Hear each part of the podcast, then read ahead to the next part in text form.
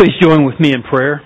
God, we pray that uh, as a result of your word being uh, read and proclaimed, that we indeed would abound in hope, that we would indeed be filled with all joy and peace in believing as we trust in um, our Lord Jesus Christ. We pray in His name. Amen. You know, all week as I was studying this passage, my mind kept jumping back to this last verse that Jim read.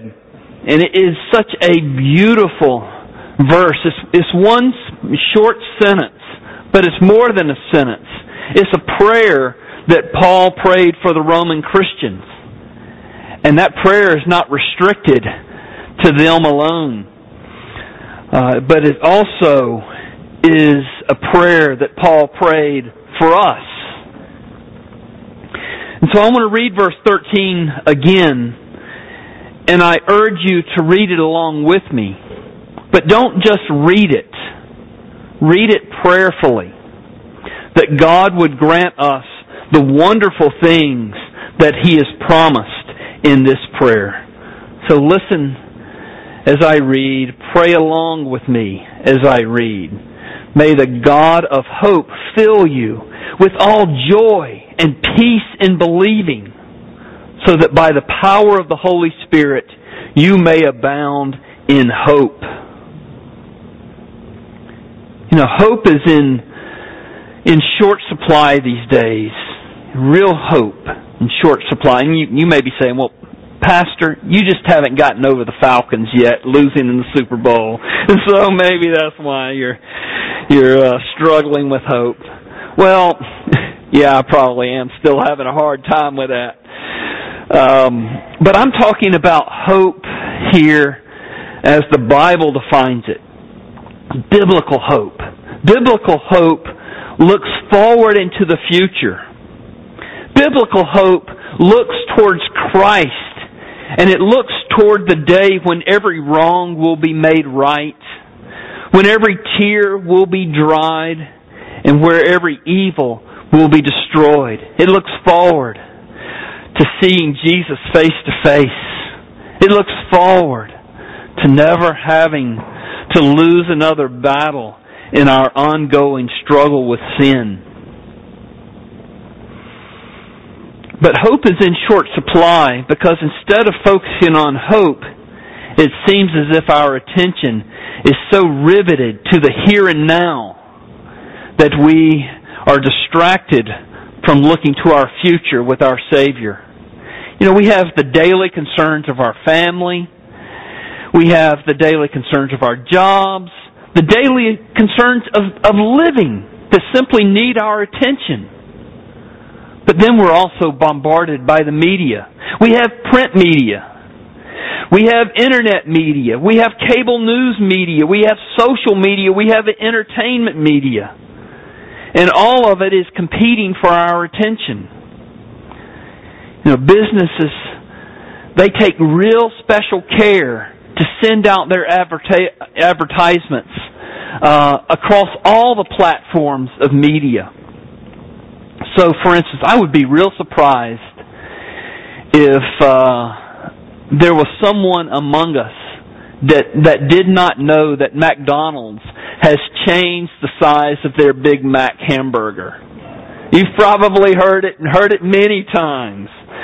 Uh, you've seen it uh, in the newspapers. You've seen it on the billboards.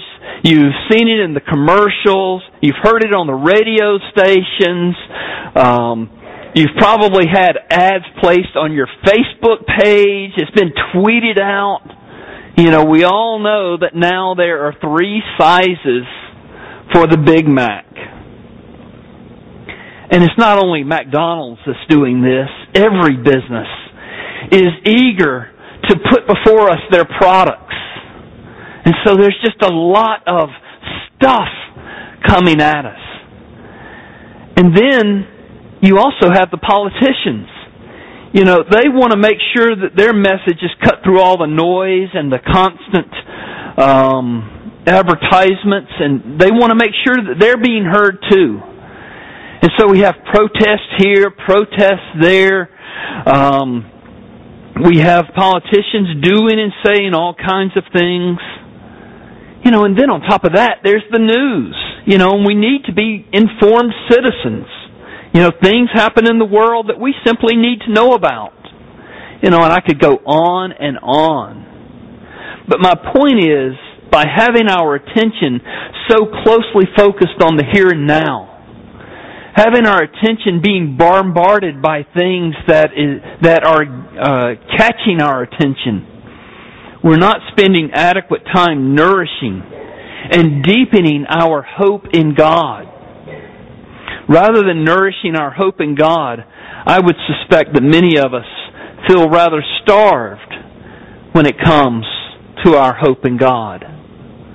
But God's promising us here in this passage in verse 13 that He, the God of hope, will cause us to abound in hope.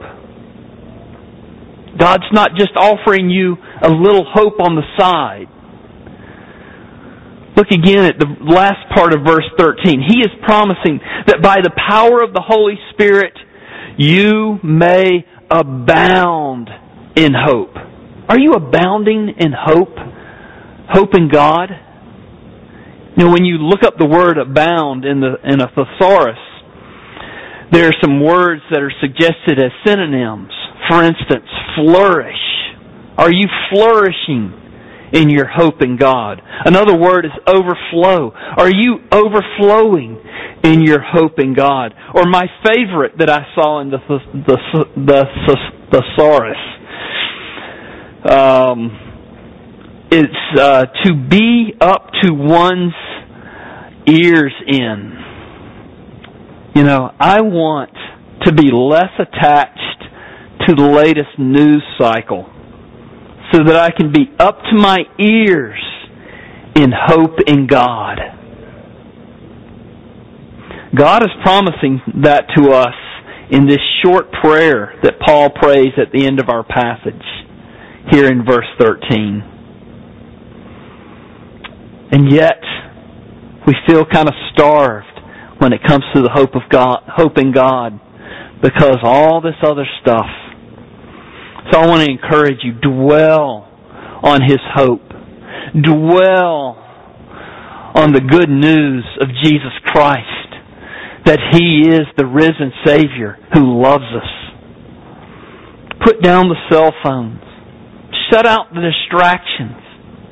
Open God's Word dwell on a passage of Scripture even a verse and just dwell on it. Feed on it. Fill your soul with it so that your soul will also feast upon the God of hope who has promised to fill you with all joy and peace in believing. And if you're struggling to, to find a passage of Scripture that you might feed upon, if you were looking for a good book to uh, feast upon, I didn't warn my wife I was going to do this. But uh, you know, sometimes you come to the pastor and and I give you, oh well, you need to read Calvin's Institutes or something, you know, and it's more discouraging. Well, if you really want to get some good books on hoping in God, dwelling on God, my wife's been reading many uh, great books lately. She could probably have a whole list that she could give you um, if you're looking for a good recommendation. So dwell on the God of hope. Build your hope in God. You know, this prayer in verse 13 doesn't just come out of the blue in Paul's letter. He's not just writing and stops and, and offers this one sentence prayer. Rather, this prayer flows out of the verses uh, er, earlier uh, in our passage. So look at verses 9 and, or verses 8 and 9. Paul says, For I tell you that Christ became a servant to the circumcised to show God's truthfulness in order to confirm the promises given to the patriarchs, in order that the Gentiles might glorify God for his mercy, as it is written, Therefore I will praise you among the Gentiles and sing to your name. So in verse 8, uh, Paul says that Christ became a servant, and he became a servant for two different purposes. These two different purposes are marked off by two purpose statements. Uh, the two in order phrases. Um, in verse 8 and then also in verse 9. So the first purpose is that Christ uh, became a servant to the circumcised to show God's truthfulness in order to confirm the promises given to the patriarchs. So that's the first purpose for why Christ came. To confirm the promises given to the patriarchs. The second purpose is that Christ came to be a servant or became a servant to the circumcised to show God's truthfulness in order that the Gentiles might glorify God for His mercy. It's as if Christ is a source of a great river that divides into two parallel branches or watercourses that cut through history. Christ came, and there are two purposes. One, to demonstrate God's truth, truthfulness in fulfilling all of God's promises. Two, to demonstrate God's mercy to the Gentiles and so bring glory to God. In this first branch or first purpose, Christ came to the Jews to fulfill all of God's promises to them. Every one of God's promises point to Christ and find their fulfillment in Him. That's why Paul said in 2 Corinthians, for, for no matter how many promises God has made, they are yes in Christ. All God's promises point to the Lord Jesus Christ. Find their fulfillment in Him. Beginning when God called Abraham to leave the city of Ur, God made many, many promises uh, to His chosen people. Many of the promises were fulfilled literally in the Old Testament, but others were too great and too glorious to begin to be fulfilled in the Old Testament. Even the promises that were fulfilled in the Old Testament were only partially fulfilled because they looked further into the future than the Old Testament fulfillment would allow. Those promises pointed to something more, and that more was Jesus.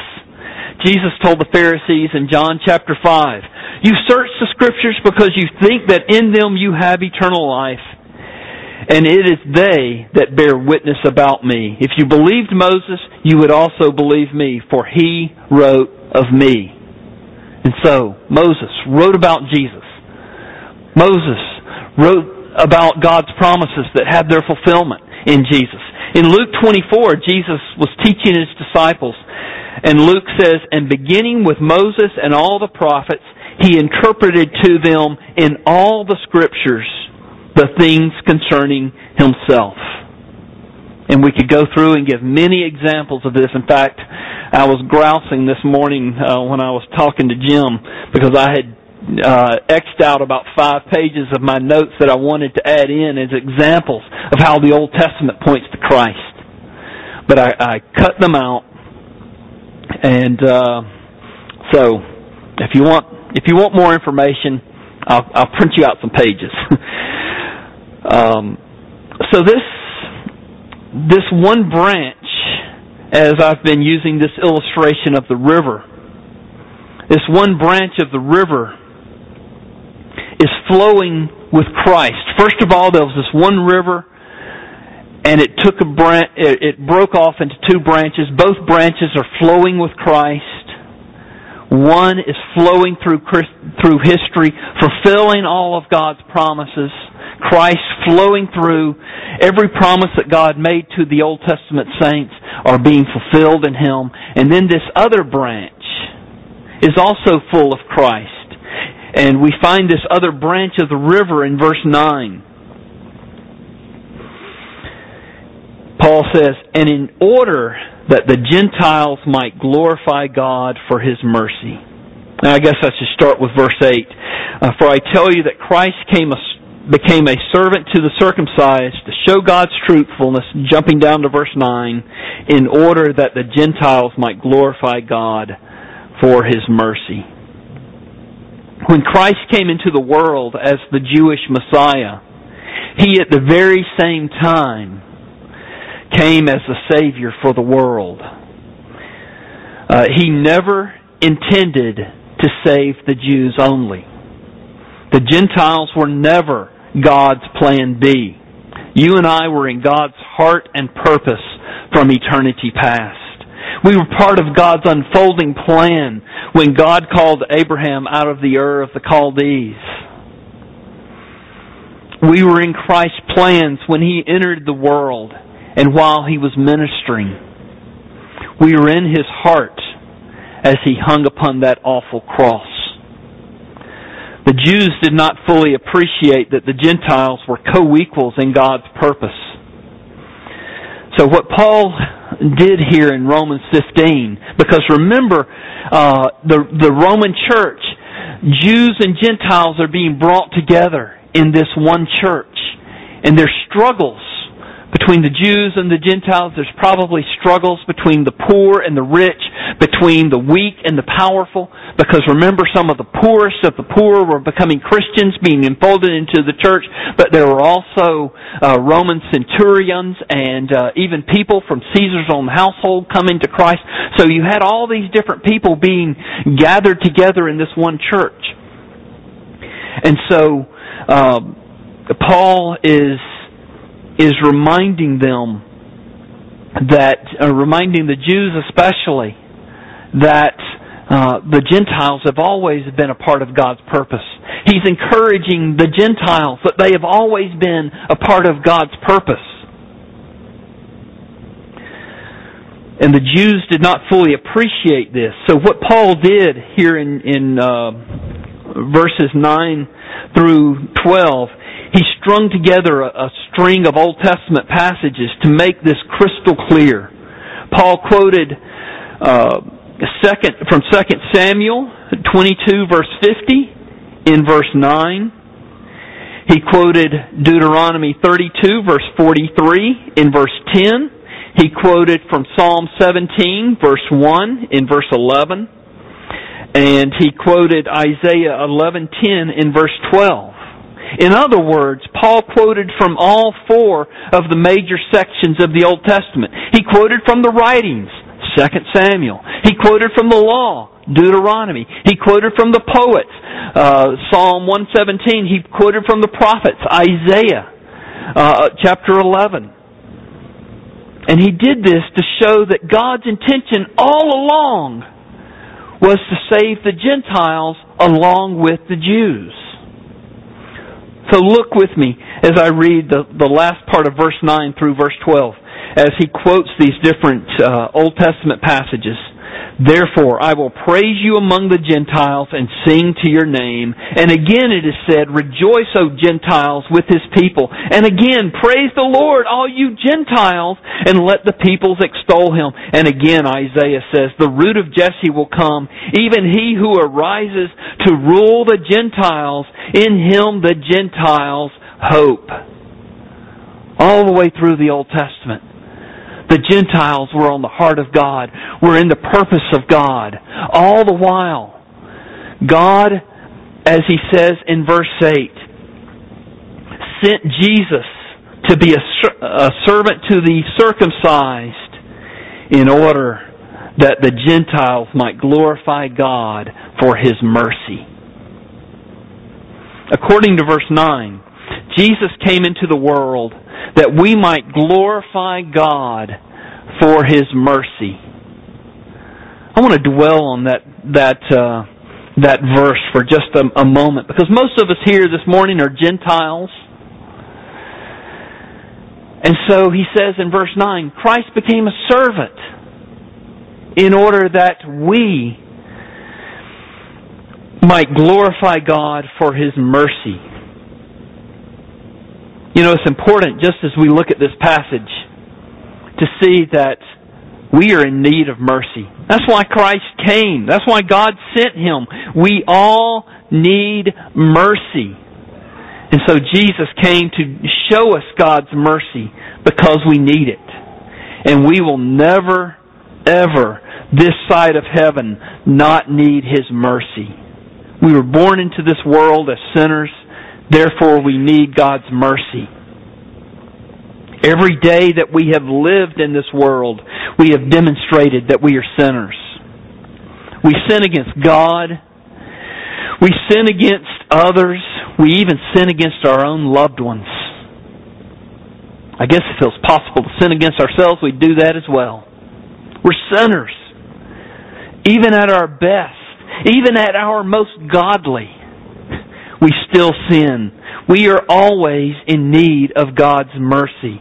But then that's why Jesus came into this world in order that we might receive God's mercy.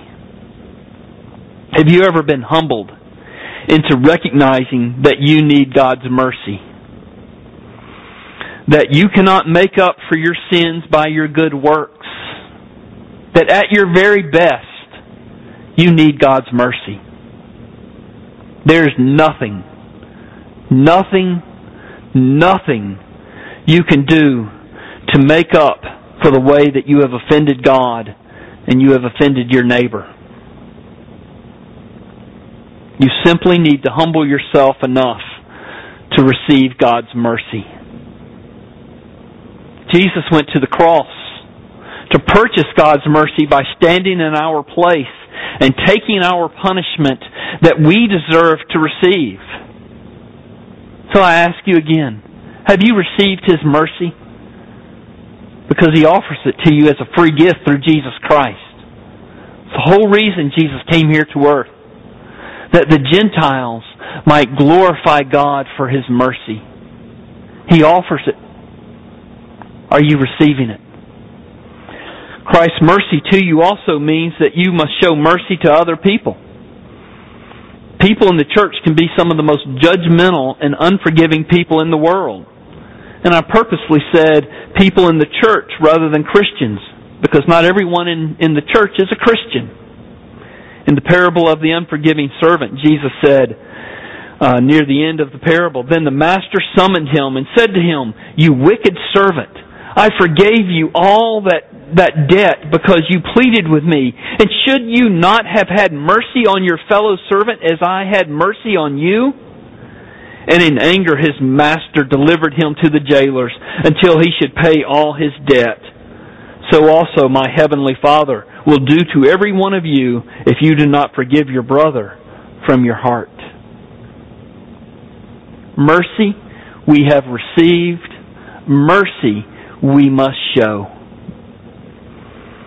So Christ, in that one river, splits off into the two branches and these two branches are running parallel to each other through history.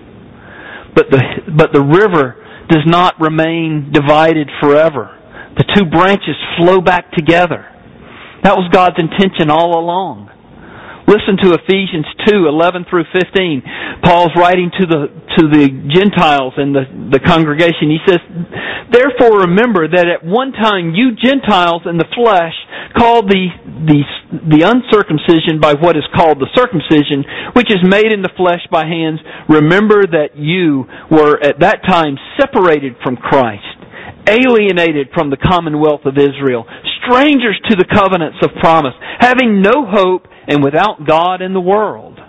But now in Christ, you who once were far away have been brought near by the blood of Christ. For He Himself is our peace, who has made us both one and has broken down in His flesh the dividing wall of, his, of hostility. And I could have gone on for several more verses in Ephesians 2. But again, I uh, wanted to be conscious of the time. In Ephesians 3 verse 6, Paul says this mystery is that the Gentiles are fellow heirs, members of the same body, and partakers of the promise in Christ Jesus through the gospel. And so these two rivers going parallel come back together in Christ because the whole, the river is Christ. And he's, his intention, his purpose was to bring the Jews and Gentiles together into one body. as he says over and over again. And so as the river flows back together, it flows into Paul's prayer in verse 13. So you see how this this happens, uh, or, or my method here, we looked at verse 13. We want the hope that God has promised us. How do we get it? We look at Jesus.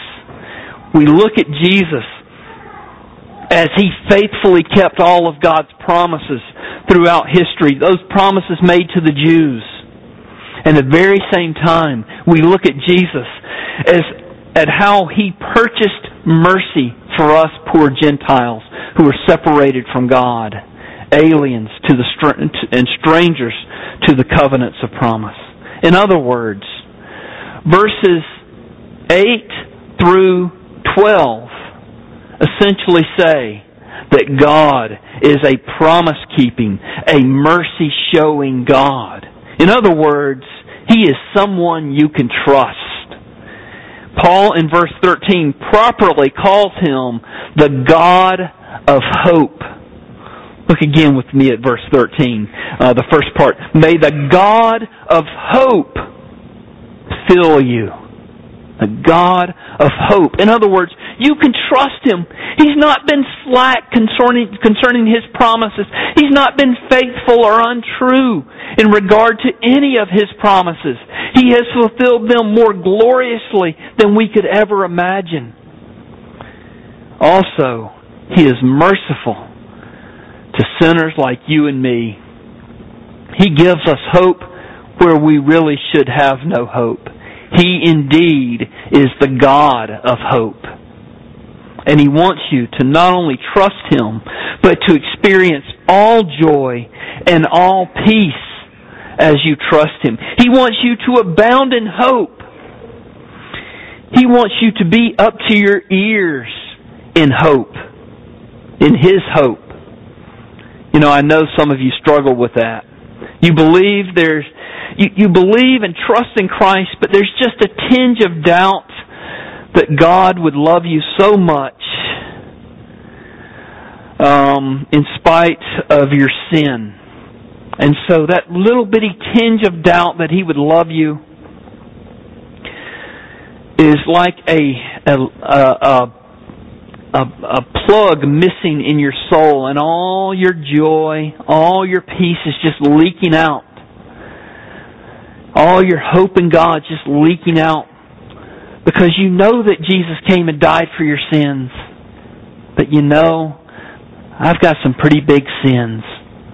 And they wage war against your joy, against your peace, against your hope.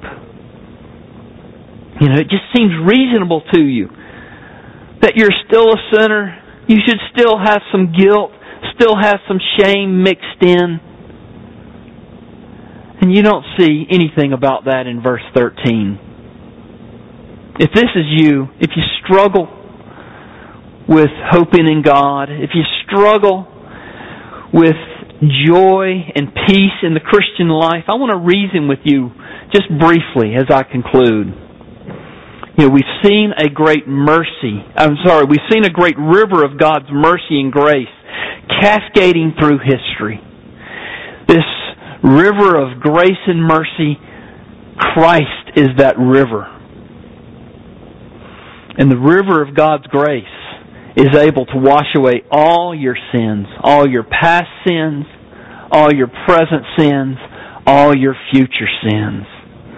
So even if you were to stand before the river of God's grace and try and build a dam with your sins, his grace would plow right through it. Let's say that your sins are so filthy, so abject, so embarrassing that the blackness of hell is seems um, seems bright and white compared to you.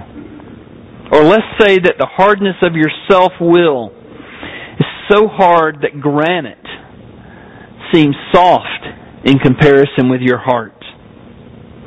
Let's say that the best you have, or that when you have been your best, that you know you're still a hypocrite in your heart. Let's say all those things are true about you. In other words, you're in a pretty bad condition. Before God, the good news is you stand in need of His mercy. The further good news is that He loves to give His mercy. That's the whole reason Christ came here to earth. That Gentiles might give Him glory because of His mercy. That Gentiles might receive His mercy. You come to Him just as you are, with nothing else but this promise here in verse 13.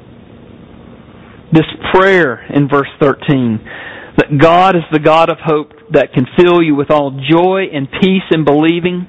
You come to Him with simply that prayer, nothing else. He will do it. Poor soul. You struggle with guilt, struggle with shame.